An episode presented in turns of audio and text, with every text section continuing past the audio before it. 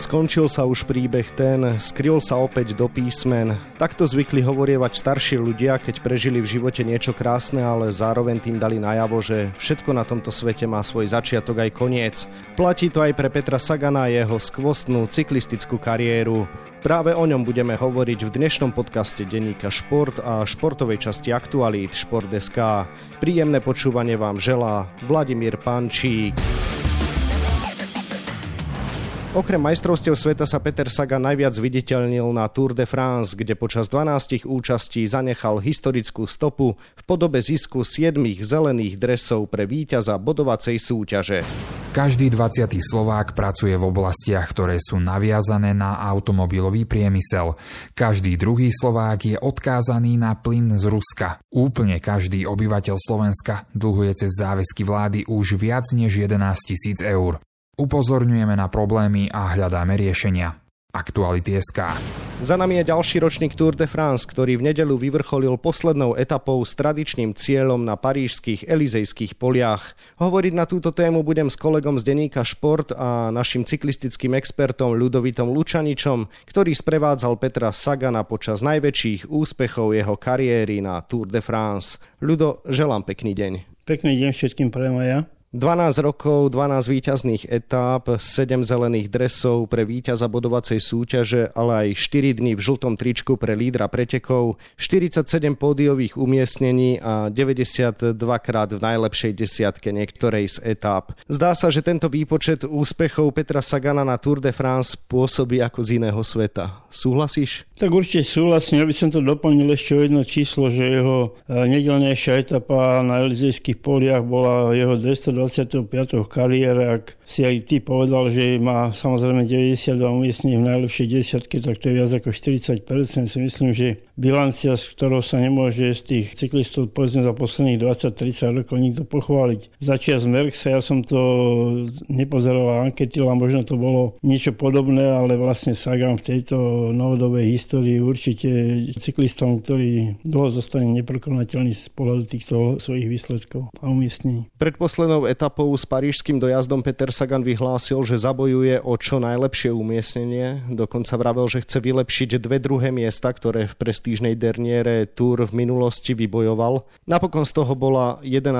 priečka. Dobré, zlé či odraz reality? Ak by som tak žartovne mohol povedať, že miesto jednej jednotky dosiahol hneď dve, ale samozrejme miesto pre desiatky by bolo oveľa cenejšie. Ja si myslím, že je to realita. Peťo Sagan už možno 2-3 roky posledné sa nepúšťa do nejakých takých nebezpečných konfrontácií. To riskovanie z jeho strany a agresívna jazda a podobne už sú naozaj minulosťou boli minulosťou v posledných dvoch, troch sezónach. Vieme, že v Lani skončil najlepšie desiatke trikrát, tento rok iba raz. A z toho vidno, že jazdí opatrnejšie možno, myslí predovšetkým na svoje zdravie, na svoju budúcnosť. Sice nie je starý, má iba 33 rokov, ale po tom dlhom pôsobení v profesionálnej cyklistike už sa nečudujem, že už pozera na to inými očami, ako povedzme pred 6-7 rokmi. Aká bola teda Saganova posledná túr? Zdá sa, že už nie primárne o naháňaní čo najlepších výsledkov a všade prítomnom strese. Bola to taká túr o jeho radosti, o jeho radosti, o tom, aké si vychutnával tú svoju poslednú túr, ako sám povedal. Nemal žiadne veľmi zlé dni, neprežíval žiadne veľké krízy, užíval si každú etapu, v podstate nebojoval, ja neviem, tri etapy o to, aby čo si dosiahol a potom napokon, keď mu dochádzali sily, sa ocitol v tom grupe v podstate od prvého, druhého kopca v tej ťažkej etape, v ktorej vedel, že nemá šancu, vlastne už sa usadil medzi tými špurtérmi a tými, ktorí nemali veľký záľusk na celkové umiestnenie, jazdili v tých grupetách, sledovali svoj čas, aby nemali väčšiu stratu, ako bola predpísaná, takže užíval si to a vychutnával si to a ja z osobnej skúsenosti môžem povedať, že tam, kde sme boli, vždy okolo autobusu Total Energies bolo najviac ľudí na tých parkoviskách, každý chcel podpis od Sagana, chodku od Sagana. Pre každého zostane Sagan nejakým idolom, nielen vďaka svojim výsledkom, výkonom, ale aj kvôli tomu, ako sa správa k ľuďom, k svojim fanúšikom, ako to prežíva. Peter Sagan sa na svojej poslednej túr dostal do viacerých záverečných špurtov, ale reálne o víťazstvo nebojoval ani raz. Sám uznal, že často v chaotických koncovkách etáp bol rád, že sa nezaplietol do pádu, respektíve, že v pohode došiel do cieľa. Ako veľmi sa zmenili šprinterské dojazdy na túr v porovnaní s časmi, keď v nich Peter Sagan permanentne bojovalo pódiové priečky. To, čo bolo v minulosti, že vlastne boli tie športy bezpečnejšie vzhľadom na to, že športovali iba tí cyklisti, ktorí mali šancu bojovať o víťazstvo. Dnes je to celkom iné. On to aj sám v niektorých rozhovoroch priznal, v niekoľkých rozhovoroch priznal, že dnes tam športujú z jedného týmu 3 a 4 a už úplne do samého konca, hoci vedia, že iba jeden má šancu na úspech, tí ďalší traja mu pomáhajú v tom športe, tomu svojmu lídrovi a vlastne potom tam v tej koncovke zavadzajú. Voľa, kedy športovalo povedzme 6-7 ľudí, tých najlepších športérov, dnes športuje 30 ľudí a z toho 20, 22, 24 nemá záujem absolútne o to víťazstvo, ale už len sa tam vezú a často zavádzajú tým, ktorí chcú zase športovať. Ja si myslím, že on mal raz celkom relatívne blízko k víťazstvu, bolo to v Moulin, kde skončil 8, jediný jedenkrát bol e, v najlepšej desiatke, kde vlastne práve doplatil na to, že tam Philipsenovi spolujazci odstupovali a vlastne ho tam zatvorili a čiže on nemohol skončiť vyššie, určite by možno skončil 4., 5., 6. Nehovorím, že by mal podivé umiestnenie, ale by skončil podstatne vyššie, keby tam títo ľudia nezavazali. Tie športy sa tým pádom stávajú oveľa nebezpečnejšie. Super rýchli cyklisti sú síce vpredu, ale tí, ktorí väčšinou nemajú takú tímovú podporu a športujú zo zadu, so tými najlepšími a svojou rýchlosťou a výbušnosťou sa ich snažia prestihnúť ešte v samom závere, tí sú jednoducho odblokovaní tými domestikmi tých najlepších športérov. Čiže tie športy sú nebezpečnejšie, zložitejšie. Možno Sagan zvážil, že či ísť do nejakého nebezpečenstva riskovať, alebo radšej myslieť na seba, na svoje zdravie, na svoju budúcnosť. Ktorý z toho množstva zážitkov s Petrom na Tour ti najviac tak utkvel v pamäti? Bol to možno spoločný únik s britským šampiónom Tour, Chrisom Froomom, spoločné stupne výťazov s krajanom Petrom Veličom alebo jeho neopakovateľné showmanstvo smerom k fanúšikom? Tak dalo sa povedať, že všetky tie zážitky, ktoré boli človek vníma, zostanú naturálne vrite v pamäti. Asi ale úplne najradšej spomínam na prvého víťazstvo v belgickom Serangu, kde v podstate som bol prvý pri keď došiel do cieľa. Nebolo to tak, ako to je teraz, že vlastne to strážia policajt, čo, čo dalo sa ísť tým cyklistom bližšie. Ja som ho prvý podklapkal po ramene, potom až prišli masery a vlastne ten sprievodil z týmu, ktorí vlastne obklopili, ale pre mňa to bolo také veľmi dojímavé vtedy, to som ešte nevedel, že je to vlastne prvé víťazstvo z 12, ktoré budú nasledovať. Že bude tak famózne jazdiť. Samozrejme tých zážitkov je veľa, aj príjemnejších, aj menej príjemných. To, keď vlastne tým Bora ho dištancoval od novinárov a my sme museli vlastne hľadať spôsob, ako sa s ním porozprávať v celi. Našťastie jeho mediálny manažer Gabriel Ubolina vychádzal v ústrety a snažil sa nám pripraviť podmienky, ale ľudia okolo nemeckého týmu, ktorí mali na starosti tlačové služby týmu, ho vlastne dištancovali od novinárov nielen zo Slovenska, ale aj z iných krajín. Bolo to dosť zložité, čiže boli aj také roky, ale boli aj posledné dva roky, kedy bol veľmi ústretový vo francúzskom týme Total Energies. Veľmi rád a ochotne poskytoval rozhovory na akékoľvek témy. Mal menej tých mediálnych povinností, lebo už asi nebol taký veľký zájem o ani z radov sponzorov, keď nevyťazil, ale hovorím, že tieto posledné dva roky boli fantastické a príliš rovnaké, ako keď ešte jazdil v Liquigase na svojich prvých túr alebo v Tinkofe. Výsledky trojnásobného majstra sveta v jeho poslednom roku kariéry v cestnej cyklistike už nie sú ako kedysi, už sa teda nedostáva do záverečných bojov o víťazstva či podujové umiestnenia.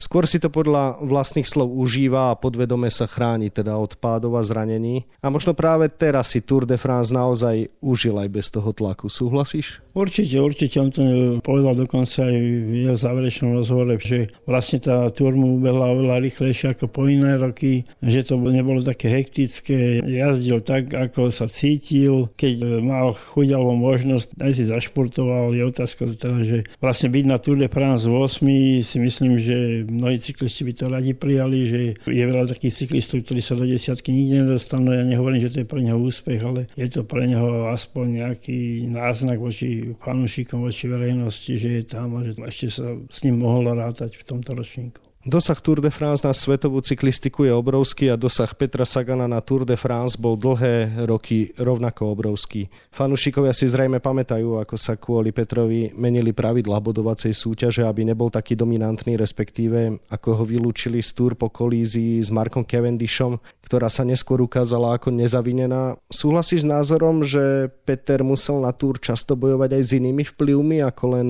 so súpermi na cestách? Tak samozrejme, vďaka svojim víťazom víťazstvom sa stal obeťou závislivých ľudí, závislivých funkcionárov, možno závislivých rozhodcov. Nechcem na niekoho ukazovať prstom, ale jednoducho bol oveľa väčšom centre pozornosti ako mnohí iní, tí, ktorí jazdili nenápadne. On udivoval divákov svojimi kúskami, ktoré robil, či už to bolo v stúpaniach, nárovenia a tak ďalej, však mnohí si to pamätajú, čo všetko v úvodzovkách povystrájal. Počas tam na Tour de France a vďaka tomu si získaval srdcia fanúšikov a čo naozaj mu možno mnohí závideli. Ťažko sa s tým vyrovnávali. Znamená Saganov koniec aj koniec Slovákov na Tour de France? Alebo mohol by sa v blízkej budúcnosti na Starej dáme objaviť iný náš cyklista, napríklad Martin Svrček, alebo po presune do vyššej kategórie aj Batuš Toček? Tak ja si myslím, že konečná pre Slovensko to určite nie. Ja si dokonca myslím, že tá generácia tých mladých slovenských cyklistov v súčasnosti je veľmi perspektívna. Ak sa dostanú do dobrých klubov a nedostanú tu jazdiť v domácich podmienkach, kde naozaj nie sú ideálne podmienky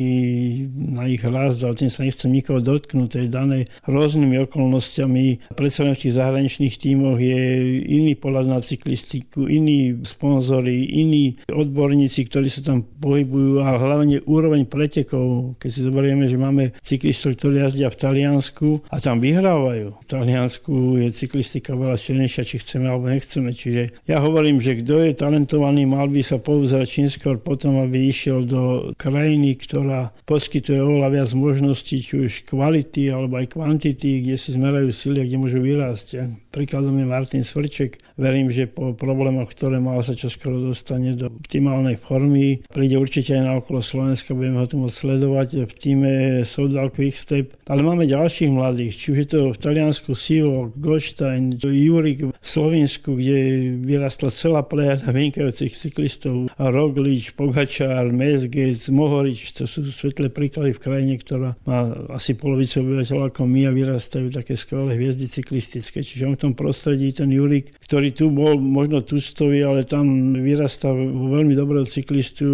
Takíto ľudia môžu sa dostať na Tour de France. Ja nehovorím, že to budú práve oni, že to nebude nikto iný. Schwarzbacher, ktorý nedávno vyhral NK tu v Dubnici, čo sú, je svetový pohár juniorov. Ako to sú všetko ľudia, pre ktorých bol asi Peter nejaká motivácia, nejaká, možno by som mnohí chceli vyrovnať, aj keď Sagan sa rodí asi raz za 100 rokov, možno ešte raz za 200, 300, možno sa už taký nikdy nenarodí, tak niektorí, ktorí by som mohli mohli priblížiť, by mohli sa dostať na Tour de France a pokúsiť sa aspoň o nejaké úspechy na tomto významnom podujatí. Peter Sagan naznačil, že na augustovom svetovom šampionáte v Glasgowe bude štartovať v horskej cyklistike aj na ceste a potom už definitívne presedla na horské bicykle. Znamenalo by to, že už nepôjde ani na Vueltu, ale ani na preteky okolo Slovenska, kde si si ako jeden z organizátorov veľmi želal jeho účasť spojenú s rozlúčkou so slovenskými fanúšikmi. Je to už definitívne alebo existuje šanca, že ho ešte raz uvidíme na slovenských cestách? Tak na 99% na Vueltu nepôjde, to máme potvrdené, či príde na okolo Slovenska, to možno sa niekto bude čudovať, možno nie, to naozaj ešte v tejto chvíli nie je jasné. My sa nádejame stále, že nádej zomiera posledná, aj keď to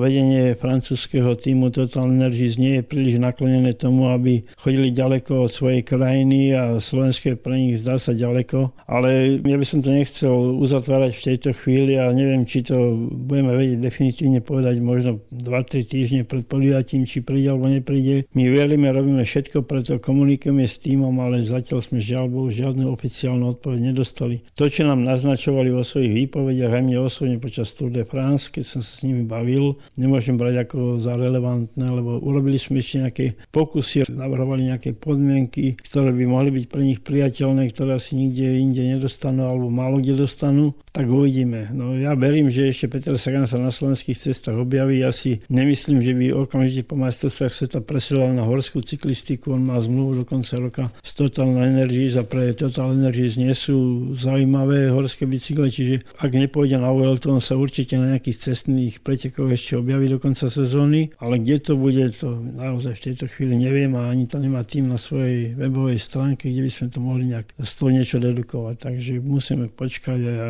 verím, že slovenskí priaznivci sa v jeho poslednej cestárskej sezóne dočkajú predsa len, aby mohli zakývať, zatlieskať, aby mohli vidieť na slovenských cestách v septembri. Posledná otázka na teba. Budúcoročným cieľom Petra Sagana je účasť na olympijských hrách v Paríži v horskej cyklistike. Ako odhaduješ jeho šance sa tam dostať a ako možno vidíš Petra Sagana v budúcnosti, či už ako človeka, respektíve jeho nové uplatnenie? Tak poďme najprv k tým cyklistickým veciam. Účasť ako podľa všetkého by si musel vybojovať na majstrovstvách sveta. Tie body v tých svetových pohároch pre tých cyklistov sú už v takom štádiu, že tam už ťažko ich doženia, keby všetky tie jarné svetové poháre v horskej cyklistike vyhrával. Takže si myslím, že sú dve možnosti. Buď si to na majstrovstvách sveta vybojuje na základe tých kvalifikačných miest, ktoré tam sú, alebo dostane divokú kartu. Ja skôr verím, že tú divokú alebo voľnú kartu dostane v každom prípade už aj vzhľadom na to, že sa volá Sagan a že čo si dosiahol a nechce štartovať na Olympiáde na ceste, ale v horskej cyklistike. Čiže to je úplne to posledné riešenie. Ale ja verím, že on je taký silný, ak si niečo zoberie do hlavy, tak je zatým tak intenzívne, že ak nebude mať nejaký technický problém na tých majstrovstvách sveta, sa tomu to podarí. Čo sa týka jeho súkromného života, veď povedal to už veľakrát, že sa chce venovať rodine, predovšetkým Marlonovi, svojmu synovi, ktorý má